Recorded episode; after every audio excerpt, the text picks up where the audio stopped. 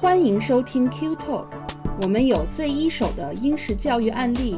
最真实的私校生活点滴，最发自肺腑的育儿心得分享和最原汁原味的英国文化生活揭秘。英才施教，育卓成器。Q Talk 让您在英式教育之路上思路清晰，步伐稳健。大家好，欢迎大家收听 Q Talk 教育小声说，我是安琪。大家好，我是小峰。安安琪啊，我们休了个假，这一下子就跨到二零二二年 了。对，所以，我我其实要我要跟 那个大家解释一下，其实呢，因为我们年底的时候是录了一期关于圣诞电影的一个特辑的，是介绍给小朋友们看一些电影。但是呢，我们都已经录完了，结果呢，就是很不幸的是，在这个时间点，我的电脑坏了。数据丢失，然后能剪出来以后吧，那也就圣诞也过了，所以我们就打算留到以后吧，以后下下明年有机会我们再再跟大家分享这部分。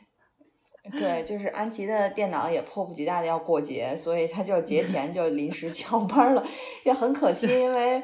我们其实录了很长的一段，大概有一个多小时，就是都是，而且都是我们自己真正，尤其是安琪真正看过的电影，都有自己的一些真情实感在里头，嗯，都是真正的 亲身观影经历。对，不过反正就是我们录这些东西还都留着呢嘛，然后肯定还会看新的电影，我们也可以加进去，明年一起。对对对。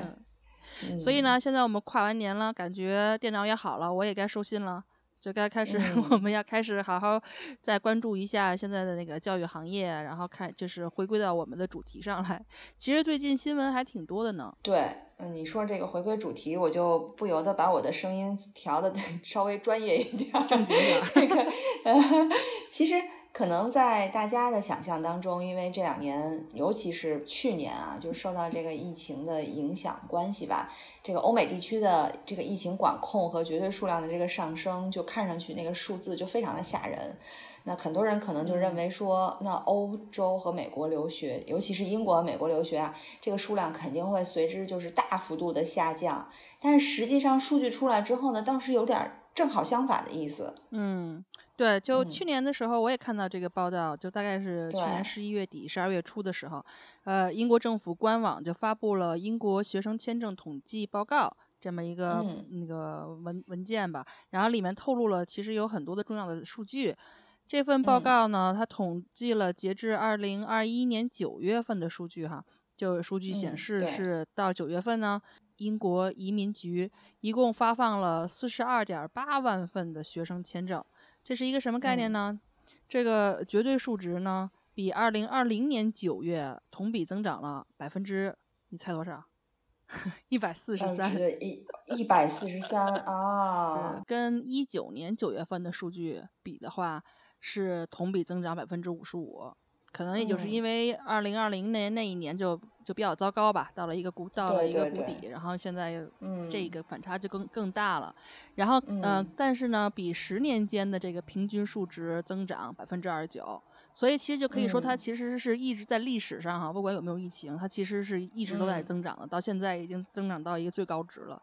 嗯，反正都一直在在创新高。对对对对对，那这个数据其实当中还按照这个学生签证的地区构成进行了一个统计，就是他发的这些学生签证都是给哪些地区的学生。那他可以非常明显的看出，就这今年的这个欧盟来的学生就是大幅度的减少，这个很好理解，因为这个二零二一年嘛是脱欧具体条款正式实施的第一年，那欧盟学生在整个学生签证中的比例呢，在去在二零二一年只占到百分之九。也就是说，其他百分之九十一都是非欧盟的学生，啊，而这百分之九十一当中呢，排名第一的那肯定是中国学生，有十二万份学生签证是发给中国学生的，这个没有怀疑啊。但第二名和第三名呢，这个就比较有意思。然后第二名其实是印度印度学生，就第二名生源国印度也没有怀疑，印度也没有怀 疑。但是第三名你能猜得到是谁吗？就第三名是一个我都没有想到的国家。就是尼日利亚啊，就我没有想到，看来尼日利亚经济不错呀。对，尼日利亚在非洲一直是经济强国，我们算是非洲，就是除了南非之外，南非和尼日利亚应该是并进的。再加上可能尼日利亚的官方语言是英文英语，所以它可能学生有一些语言的优势，在申请上就比较占优势。另外也可以看出来，尼日利亚学生的这个上进啊，非常希望脱离非洲。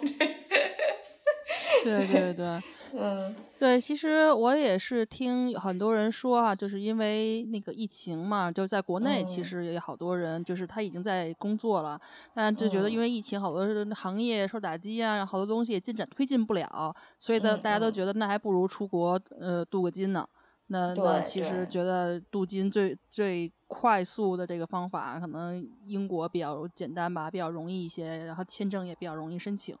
所以可能这也是一个原因。那另外的原因呢，也有可能就是呃，当时二零呃二零二零年那个时候因为疫情嘛，所以不少学生就推迟入学一年。那虽然不少学生选择入学，但是当时一直都在网上上课嘛，所以可能到拖到今年才申请这个签证。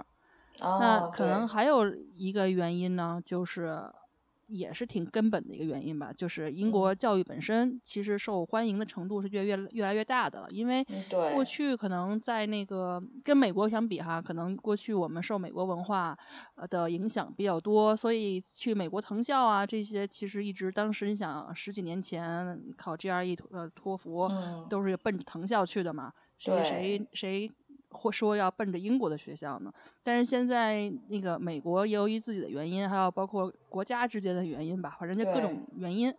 现在的话，等于是其实英国反而浮出水面了，因为其实英国的文化传统一直都不差嘛，一直都是很都是很很好、很先进的，所以反反而大家可以冷静下来，其实英国是一个非常好的选择。然后呢，可能还有另外一个呃政策上的原因，就是英国移民局去年七月份做出了一个新的政策，就是给英国院校毕业的学生发放了这个 PSW。就我们知道哈，PSW 是那个。毕业以后的那个学生签证可以拿着就业的嘛？可以待两个三年的时间。就这个 PSW 吧，就就跟英国的天气一样，就一会儿有一会儿没有。对，就看你能不能赶上这一波。反正我我记得我当时我来留学的时候，我们上一届就有，然后我我当时毕业那一届就没有，然后我后面再两年又又有了。所以他其实就政府拿这个来调控，我觉得。对，因为 PSW 也确实是非常的关键，因为很多学生都面临着就业之后，呃，这个毕业之后就业和毕业的时间有一个时间差的这个这个情况和这个问题，所以其实很多学生是希望暂时留在英国的。那他如果没有这个找到合适的 sponsor 的公司，那他就不得已的要回到回到本国去。那其实，其实英国的这个考虑，我觉得也是对的，因为现在英国的就因为脱欧嘛，可能人才流失什么也比较大。那 PSW 出来之后呢，它也很大程度上可以挽留一些这些刚毕业的一些人才。对对对，对对对对。而且其实这些人才一开始刚开始刚就业，工资也不会特别高，他也不会在对就是中产到上层阶 阶级有什么太大的冲击力，反而是一个比较好的新鲜血液吧。对。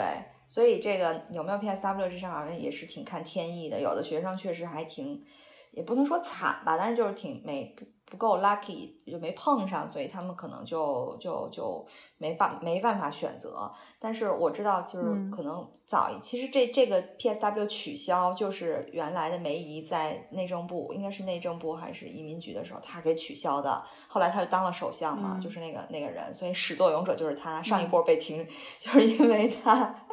对，啊，在这个报告当中，其实还有一个数据很有意思啊，就是从去年的十月份起，这个英国的移民局对签证进行了一些呃，算是小的改革吧，就是尤其是学生签证这一块儿，呃，把原来呢，原来我们学生签证是分成两个的，一个叫 Tier Four General，还有一个叫 Tier Four Child，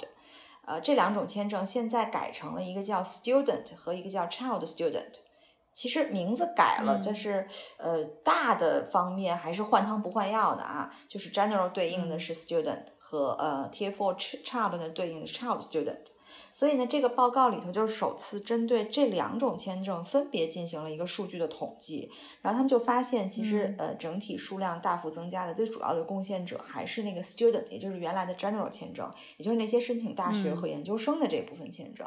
那么，对而 child student 这块呢，就比如说这些低龄留学的呀、私校的、呀、中学的，就是四到十七岁的这一块的学生签证数量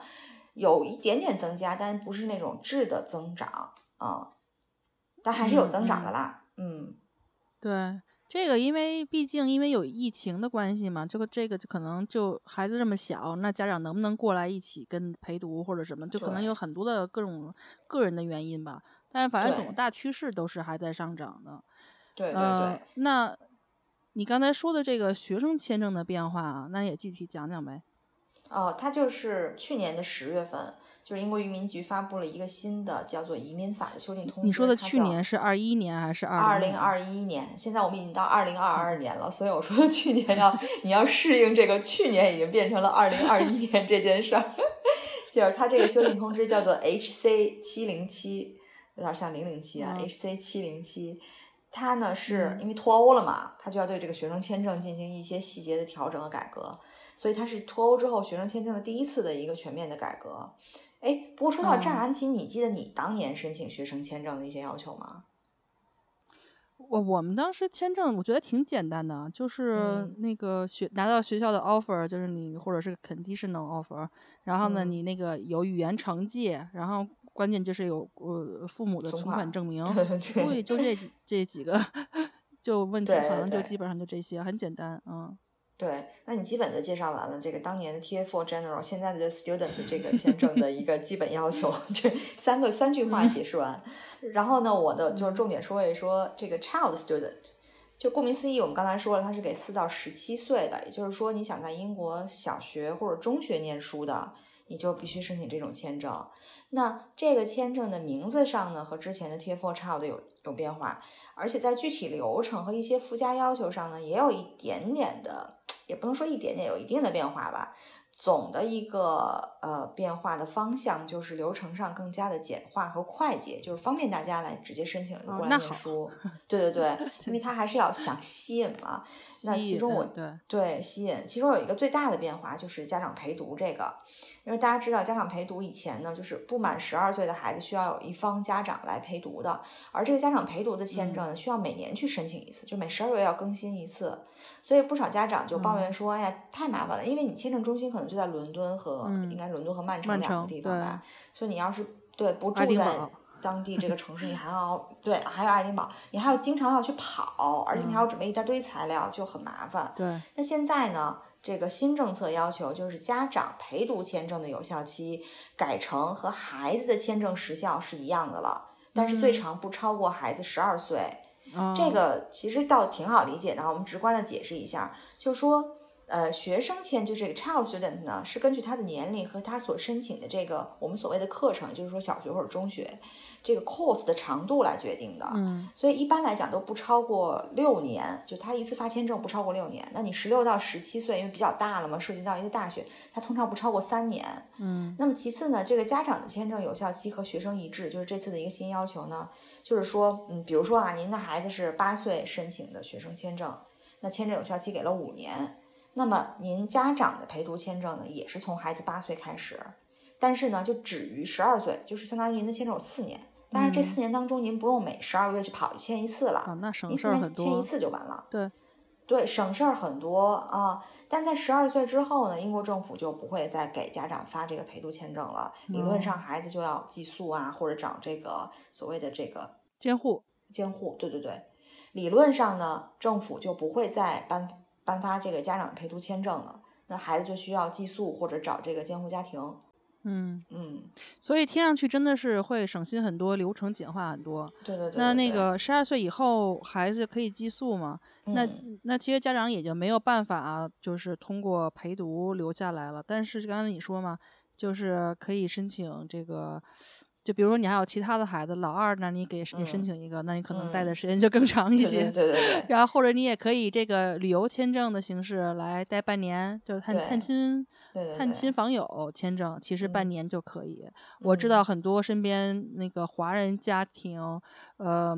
比如说双职工哈，这个词语，双职工家庭，那那他可能希望那个就老人过来帮自己看一下孩子什么的。那那当时他们的那些父母都上上了一把年纪了嘛，那那种的那种都是过来那个探亲访友签证，半年来一次，嗯，然后或者就是呃，有的有的家长可能是自己顺顺便也来读个。读个书，镀个金什么的。对。然后呢，另外还有一个最直接的方式，就是那就移民，直接办移民签证也可以。嗯，对，就是其实总归都是有办法的，而且您想想这个时间，即使您办这个探亲访友一百八十天，你比如说你一月到呃七月在这边，当然就放暑假了嘛，你就可以跟孩子一块儿就暑假回去，然后暑假完了再回来，孩子回来已经九月了，相当于您一年大部分时间还是跟孩子在一起的，就可能只有年底的那一段时间，孩子自己在这儿待着，对。啊，所以总归都是有办法。如果您想过来陪孩子的话，另外呢，这个新的政策调整呢，它还一并调整了你办理签证所需要的这个生活费，这个生活费标准。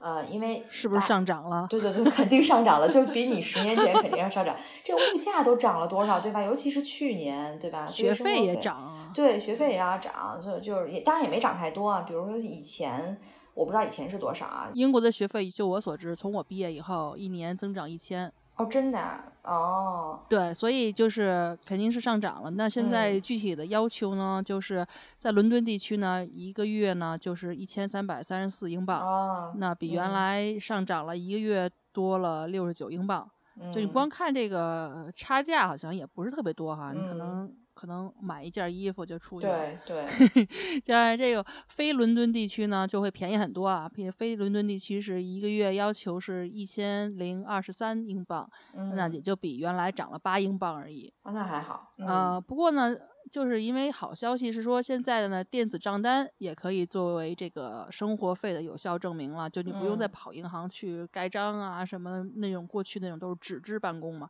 现在全都电子了嘛。所以就不用不用去解释啊，然后跑这些流程了，所以直接出示电子的就还就挺好的，就已经非常方便了，方便多了。对，所以这个 H C 七零七呢，就算是去年学生签证这块政策的一个很大的调整了。那如果再加上刚才你提到的七月份这个重新回归的 P S W 签证的话，可以看得出来，整个二零二一年英国移民部门做了很多这方面的工作啊。那正好我们也一块儿捋一捋这个 PSW 签证，像你说的这个，就跟英国的太阳一样，一会儿出来一会儿没有的这个，就是在去年的七月一号之后，嗯，持有 TFL 或者是其他学生签证，并且在英国院校获得相关高等学位的留学生都有资格申请这种签证，而且没有专业和国籍的限制，就不管你是什么专业、什么国籍都可以申请。对，所以本科和硕士都可以申请。那这个签证呢是本科硕士两年有效期，博士可以申请三年有效期。但是想要成功申请的话，你需要是在当前学生签证到期前你就要完成申请，要不然你就你就接不上了嘛。所以你要提前做这个工作啊，而且呢，对，而而且他这个签证不是说你学生签去续签，所以呢你需要重新准备相关的这个材料，还要补交一个大概七百磅左右的一个申请费。和一个每年大概六百多磅的一个医疗附加费，然后呢，作为一个重新的新的申请工作去申请这个 PSW 签证，它是七月七月一号，对，就是还挺麻烦，但也不是说挺麻烦，它它不像续签那么的简单了，嗯，对，而且比我觉得比原来麻烦了一些吧，但我我没有一直都没有听说过有医疗附加费这件事情。哦，它今今年现在有一个医疗附加费，嗯，而且这个呃申请通道是去年七月一号就开启了。当然，你如果是七月一号之后拿到学位的呢？当时的他的建议就是你就可以注意你这个，虽然是七月一号，你如果七月一号当天，比如说开启，你七月一号当天拿到学位，那就得提前准备全部的材料，然后等到这一天就赶紧提交啊。所以，嗯，反正就总的来讲是一个利好吧，因为毕竟你有一个灵活度了嘛。这些毕业生就不不会急于说我一定要找一个 sponsor，然后就可能降低自己的就业要求或者怎样。啊，那我。们说了这么多政策和数据方面的一些呃英国留学方面的内容啊，我觉得总的来说大家也听得出来，就是现在的英国是非常欢迎学生来读书的，嗯，出出的全都是利好的政策，不管是从流程上就更加的快捷，就可能以前是那个动物烦恼城里那个树懒的工作模式，可能现在就是那个兔子的工作模式，尽量吧，对。然后政策上也更加的这个清晰吧，嗯，呃，需要的这个材料其实它也有一个简简简易化的这样一个趋势，所以从这个方向看下去的话，我觉得展望两千二零二二年，如果我们不考虑这个疫情的极端因素的影响的话，我们认为英国的留学市场可以说还是会强势增长的，嗯。当然也不可能完全不考虑疫情，毕竟现在眼见着好像这个疫情也不是一下子就能过去的。所以，但是安琪，你身处英国，你看身处在这个日增二十万、十八万，现在回到这个十 十万还是几万的英国，你觉得英国现在的抗疫情况有有有是什么情况？那跟当时二零二二二零年相比，就是跟疫情刚爆发的时候相比，有什么不同吗？嗯。我觉得啊，就是说，因为数据看起来其实很吓人，因为当时我记得疫情刚爆发的时候，然后家里人都会很担心嘛，尤其是听当时首相说这个啊全民免免疫，大家都疯了嘛，都就是说怎么这样，嗯，但是其实有一个很大的不同是，那个时候可能第一代的那个病毒它就更厉害嘛，更严重一些，然后应大家也没有办法应对什么的，所以那个时候，比如说那个住呃。住急诊啊，什么重症啊，呃，还有死亡率都比较高嘛。但是现在来讲，都已经可能第三代了吧？都，它虽然有很多变种，然后它的传播率也很高，但是它因为对它病毒要跟人共存嘛，因为它人是它的宿主嘛，那它肯定不能把你搞死啊。所以，所以它其实它就是害死了。对，它就是想办法在更多的人上面这样扩散。但是呢，它其实呃是非常轻轻度的这种症状，所以。我们现在的这种情况，就感觉这每天十几万都那些都不是事儿，都是浮云，就是就是该出门出门，对，该聚会聚会，对。现在基本上那个就是政府现在是已经恢复了要求，在所有公共场合都要戴，就是室内哈都需要戴口罩，嗯，基本上大家都是遵守的，个别人就违法乱纪也不不遵守，但是你除了瞪他，你也没有办法，嗯。对，但是呢，现在那个就是，呃，实际上英国进重症的和这种死亡率其实是特别低的，一直在下降。所以那个两个数字横对比，这么对比来看，其实英国人大部分心里也都比较清楚。而且现在这个第三波这个这个变种不是已经波及到小学了吗？就是就是圣诞节期之前全都是小学在得。小学生在得，还有小学生的家长，所以真的是，如果你不中招，真是你幸运。就是 他，我有的学校真的是全班都得，但其实可能国内的人一听就哇，吓得会就会就觉得很恐怖哈。但是基本上就没有症状，就是就是你有症状比较严重的症状，也就是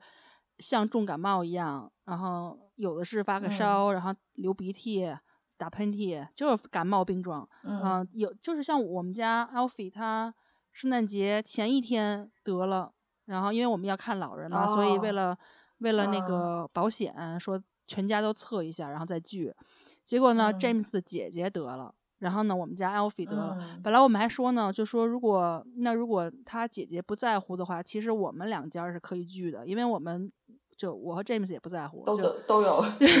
对，就因为 James 是就是是属于第二第二代吧，他就得了，所以呢，嗯，所以我们就我是我是觉得他只要他们不在乎，我们是可以就是来一个阳性 party 的那种。但是呢，对对对，但是他姐姐当时就说，因为她把她把她自己隔离了，然后，但是她其实她老公也得过了，就是她两个孩子没有得，然后呢，她就把自己隔离了，她她有点担心。那我们想那算了吧，所以圣诞节等于是我们几家都是分别分别过的，呃，其实也是比较可惜的，嗯，对。但是你看，虽然你说不在意吧，但是也挺也会说也是在意的。但是这是真真的是就是说，呃，态度没有那样，就是谈谈病毒色变，或者是特别的恐惧吧，就是来了得就得了呗。现在就就是这个样子，因为毕竟得了好多人就没有症状，Alfie 就是完全没有症状。就是他在家里待了七天，然后什么事儿都没有。然后我反而那两天感冒，我还以为我也得了，然后就天天测，然后每天都是阴性。但是我感冒还很严重啊，躺了两天。所以你说哪个更严重呢？现在也不知道，就是就是这么一个情况。所以你你就是，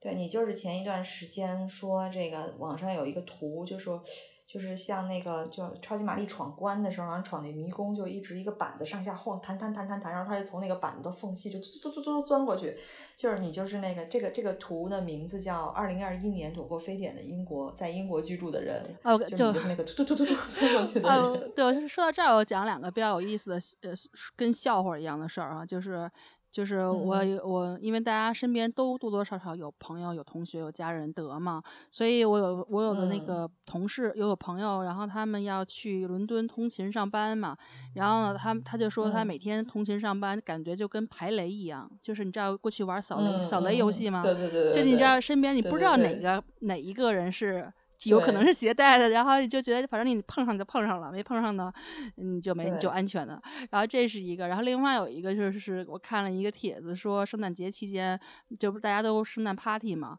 然后呢就是是有一帮人好像是不到十个人吧，说要圣诞 party，然后然后圣诞说为了保险 party 之前大家都先测一下。然后测完了以后呢，有七个人都是阳性，然后剩下三个阴性，然后他们就把剩下三个劝退了，说你们回家吧。然后他们七个人自己开 party。对对对，我也看过这个这个这个笑话，应该也是，我觉得这是真实情况，真的不 是笑话。对对对对。然后我也听说那个，就很多英国，尤其是最近你不是开学嘛，开学之后就家长就会聊天儿，就是送孩子的时候就会聊天儿，就说呀。就大家就在聊这个这个圣诞节期间，要么就自己阳了，要么就周围人阳了，要么就是跟阳的吃过饭，自己没事儿，就都是这种经历，就是脱离不开 positive 这个词了。对，而且现在现在你这就是你得不得是为什么得，你真的是不知道。就像就像我就一直很诧异，当时 James 得完了，他当时因为。他头疼了三天，我们就没有想到他是这个问题。结果后来第四天查出来嘛，那我其实，在第二天的时候，就他喝了一杯可那个果汁没喝完就放桌上了。我想你不能浪费啊，然后我就给直接喝下了。你想就就这样，都这样的接触，而且你想晚上睡一张床，然后第二天每天早上娃都会爬到他身上去折腾他，就那样他一个人得了，我们仨人都没得。这是当时第二。波病毒的时候，然后这一波病毒，你想，因为我们家妹妹跟 Alfie 是还现在还是一个屋子嘛，床就并挨着，俩人天天在一起玩。对。然后就我们也没有把 Alfie 自己独隔离，他什么症状也没有，所以我们就几就是一个多星期在家里待着。那我和妹妹天天查也没事儿，就是就是这样，我们真的是密接啊，天天密接。但是对啊，为什么得为什么不得呢？现在不知道，就是这这个样子。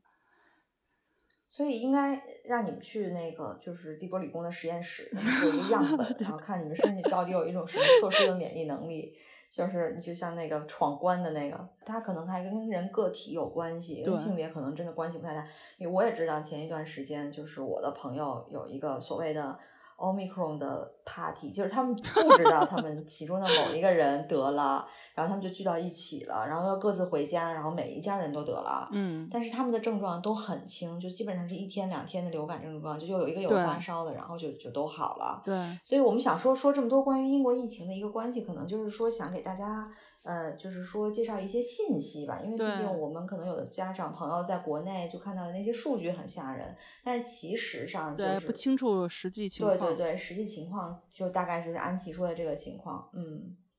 对，像现在学校，其实学校对这些事情就处理态度其实是很严肃的哈，然后他们有很多的措施，嗯。但是呢，就是政策比原来，比如说过去严严重那时候，当时不是封城吗？那个时候的时候，比如说你一个班上有一个人得了，那整个班就回都回家。当时是这个样子，但现在呢，现在是说你只要是有一个人得了，然后这个这个人他自己不来，然后呢，其就是其他的人就是反正就鼓励大家，如果有症状，就哪怕是你咳嗽或者是感冒的症状，你都去自己测一测。嗯嗯。然后，因为现在那个自测不都是可以领取的嘛，你就可以自己去领取，然后都是免费的，所以，呃，就是没有说一个班就停课了或者怎样。然后有的时候是学生得了，家长也跟着得；有的是学生得了，家长没事儿。嗯，反正这个情况不一样。然后我们学校好像就是他会他会家长通知，比如说今天某个班有一个，然后另外一个班有一个。那大家都注意，然后注注注意自测啊什么的。然后那个医疗机医疗政府的医疗机构那个 NHS，它不也有一个 APP 嘛？对。然后呢，他也会打电话啊，告诉你说你要待多少天。反正他就都会这些该做的他都做到。他不是说真的放任就不管了哈。对对对。但是我是觉得，嗯，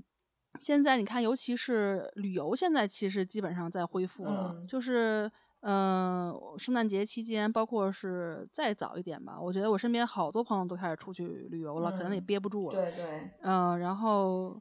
呃，他们，我有一个朋友是最近刚从埃及回来，就是圣诞节期间一月份刚回来，然后他说现在入境就过去入境，你不是还要看打了几针，然后这证明吗？然后还要预约那个什么，但现在已经都完全不严格了，基本上不看了，因为他因为英国海关知道就。其他国家都比我们数字低，就我们数字 这么高，别人不限制我们就不错了。就所以为什么好学生要从差学生那儿抄作业？对 对，所以呢，就是我估计，就是今年夏天，我觉得现在就真的是英国马上就要达到这个全体免疫的这个这个目标了。然后估计今年夏天，大家大家可能就该都都要往外跑了吧，都要出去玩了吧。对，可能就是就是大家的管理理念不同，造成对这个疫情的，就是一个态度吧，或者是一个紧张的程度。但是其实不用说从长远来看，我觉得每个人其实心里都会去权衡，就好像你在旅游的时候，你会去权衡，我是害怕疫情，还是害怕就是憋死？就是你是希望去看世界，还是说就每个人都要在每一刻都要做权衡？留学也是一样的，就可能。比如说疫情之前，肯定您这个就不用做权衡，但是现在可能您需要做一个权衡，就是说是有是暂时保孩子的健康，还是要留学。但是现在看来呢，其实如果就是来英国留学，疫情其实说实话不是一个很大的问题，因为学生永远是在这个国家里头，就是学校和学生是被保护的最好的那一群人，就是因为他们在现去，你像以前就是去年的时候好像没有打疫苗，那现在很多学生都已经打了疫苗了。所以呢，他们相当相对于是，呃，没有疫苗，就是相对于裸奔的一批一批人。但是这些孩子其实就是科学数据来讲，孩子的对这个疫，对这个疫疫病，对这个呃 COVID 的这个反应情况，相像是最小最小，就是基本上没有什么严重案例。对啊，所以当然您肯定是要在在留学的时候，不光是考虑疫情，还要考虑很多的因素啊。但是，嗯。我知道很多家庭可能都会在这个时候去考虑自己家庭的一个，就对孩子的一个教育路径或者教育规划，呃，长期的也好，短期的也好。那您在如果是有的家庭在考虑要不要留学，要不要到英国留学，可能他就要问自己很多很多的问题。那这个时候其实都是一些就是真的是很多遍问就被很多人问过的问题，我们也被很多家长问过啊，就是说我的孩子到底就刨除疫情的影响，我的孩子是不是应该这个时候留学？那什么才是留学的最好年龄年纪？我现在留学是不是太早或者太晚？那么我们刚才分析了很多客观的因素，包括疫情的因素。但是说实话，做决定的主观因素永远是您，是您和孩子啊。所以呢，我觉得还是要反复的问您自己和孩子很多自身方面的问题。嗯嗯。对，就是把自己的一些条件啊、一些问题、家庭的一些情况都列出来，然后看一些看就综合考量一下吧。就这个问题真的是见仁见智，你很难达到，很难就是给出一个比较简单的、统一的这样的一个正确答案。对。呃，我觉得就是从经验、个人经验来讲，呃，我觉得大家可以从几个因素上去考量，就是比如说刚才我们提到孩子自身，那有的孩子可能他很适合国内的这种教育环境，那有的孩子可能呢是很适合国外的教育环境，就比如像我这种从小的性格哈。就比较适合国外的，对我就没有在国内有过自信。就是我在国国外上学，我我觉得我有自由，我有自信，我可以发挥到我的特长。就你要看孩子的性格，然后呢，还有呢，就是嗯，就是就国内的这个教育体制呢，就是呃，如果是比如说有的孩子他其实是很适合的，比如说他可能自律性很强啊，对，他能扛扛得住这种国内的一些压力啊。然后你知道现在嘛，就是。包括你上大学毕业了以后找找工作，其实他都是各种各种各种年龄的阶阶层都有自己的压力嘛，对，和竞争，所以可能要衡量的看，还有就是比如说孩子自己的爱好呀，然后是不是就是希望能够开阔一下眼界，就是看一看外面的世界呀。其实可能这些都是考量因素吧。然后，比如说有的孩子他可能心智上更成熟，他自我比较独立，管理的比较好。那可能还有的孩子就没有锻炼过，从来没出过家门儿啊，可能都要考虑说，我孩子的性格比如说我这个孩子是这样的性格，然后他从来没有出过家门，嗯那他这种性格，我一下给他扔到国外去，他行不行？他能不能适应？嗯就可能要进行这样的一些分析吧。嗯嗯，就比如说，如果这个孩子哈，他进到一个环境，不管是国内还是国外，他如果融不进去这个环境，嗯那他不适应或者他不喜欢，他其实很难有特别好的这种学习成果或者这种结果会发展出来。对对所以对，我觉得你说的这个可能要好好考虑我。觉得你说的特别嗯对，就是不管怎么样，我觉得家长和孩子都是在相对身心放松的情况下才能发展的更好。家长其实也是发展的，因为家长你也需要跟孩子相处，你要发展你跟孩子相处的能力。那如果在一个环境嗯当中，您发现您跟孩子相处的就是一个非常 struggling 的，就是每天都自己也很紧张，尤其是一个很典型的情况就是写作业，或者是说，因为我最近也就是接触了一些，为什么就是在新加坡接触了一些从国内来到新加坡读书的家长，其实他们很多给我反映说，为什么要来新加坡读书呢？就真的是在孩子写作业的问题上，真的是自己受不了了，自己垮下来了，就是没办法。然后学校的压力 让自己都觉得身心俱疲，就是。我我想我说一个笑话，这是前几前一天你就你推荐我那节目，确实是真实发生的一个笑话，就是一个妈妈她说她儿子每天就上学之后，他每天都要在微信群里被老师点，然后去学校，就每天都要都要接到老师的电话，她儿子在学校又发生了什么事儿，又捣什么乱。然后后来她实在是身心俱疲，后来她老公就主动跳出来说：“来，我来，我来，我来帮你做这些事儿，就我来接电话，从今天开始你休息休息。”然后她老公就一个礼拜，真的就是一个礼拜，到了礼拜天的时候，是因为一个写作业还是什么引子，对她老公就嚎啕大哭啊，一个男人 就是，这真的是真事儿，所以就说。家长，你是知道你有没有压力的，对不对？所以你评定这个环境，如果你能忍的话，如果或者说你觉得，因为这个是双方的，如果是孩子他很，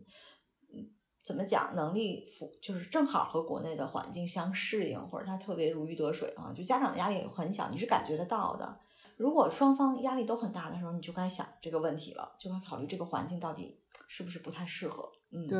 而且现在双减了嘛，过去可能家长就把孩子放到补习班里，然后或者放到什么课后的什么辅导班里，那好多这个补课呀、写作业的问题就解决了。但是现在这些问题都落到家长身上了，就是你得带着孩子做，你不抓，家长不抓，那你的孩子就比别人落后好大好多好一大截。对，就是真的是在拼家长现在。确实，其实 所以对，其实双减之前也是在拼家长，就一直是要拼家长，就是学校觉得你家长要尽到责任。但是像我们小时候，嗯、家长谁看着我们写作业啊？没有吧？就顶多签个字儿就不错了，嗯、对吧？可是现在呢，家长不投入的话，嗯、那学生肯定，那老师都会在微信群里催你或者点名说你，那看你受不点名家长，对对对 对，点名家长。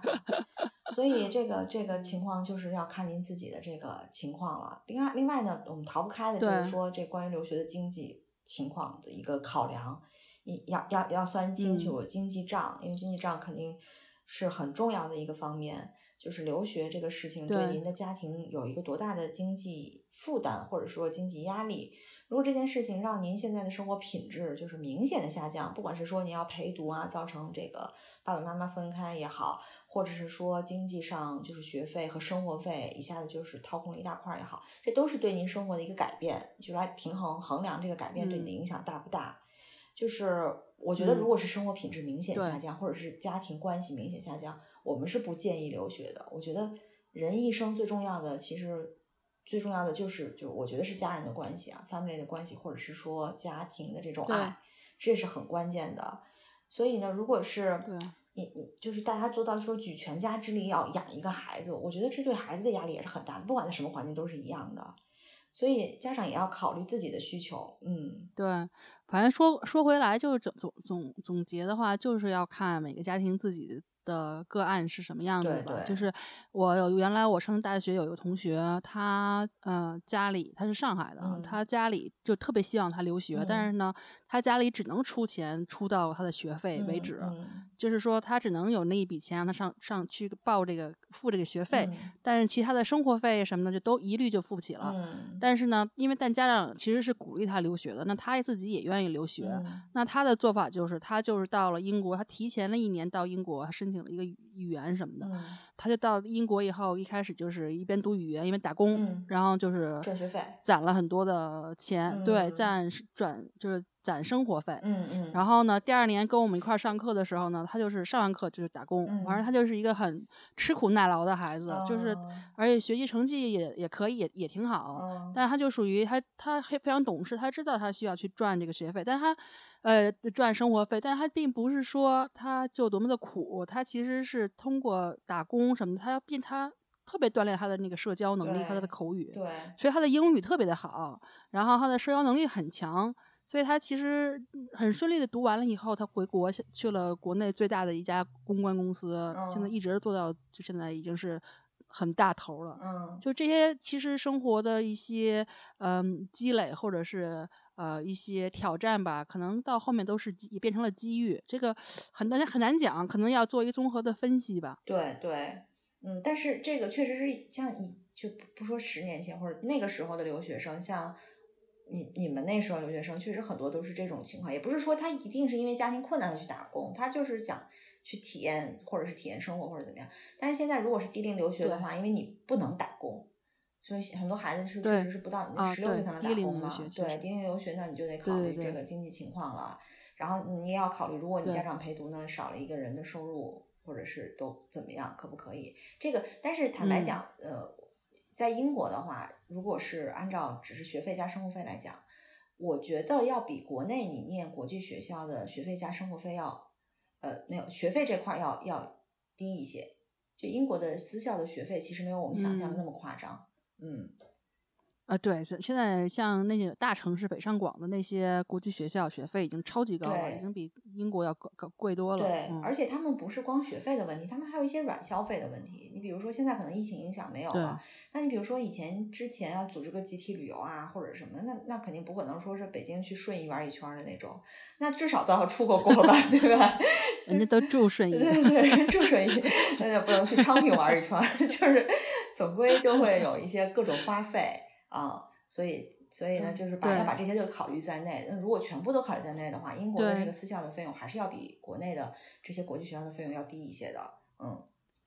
嗯，然后像另外有一个就是说，如果考虑就是大学呃毕业呃就业的问题哈，其实也是最近也是听就是国内的一些的这种整个行业的趋势吧，就是说其实大学生大学生毕业。内卷问题也很厉害，就是现在那些国企啊，或者是这种知名的企业公司、大公司，基本上他们招人就招国内那两大学的，就那两个大学的，要不然你就是国内，就要不然你就是国外回来的镀过金的。所以其实如果如果就是我是个人觉得哈，如果以后你孩子回国，就是想回国就业，然后你就是。有这个，你要是就是没有信心，比如说我从高中考那两个大学的话，那其实真的是在经济允许的情况下，你不如你不如就是走一个稍微曲线救国，没有那么难的一条路，对对对对 对。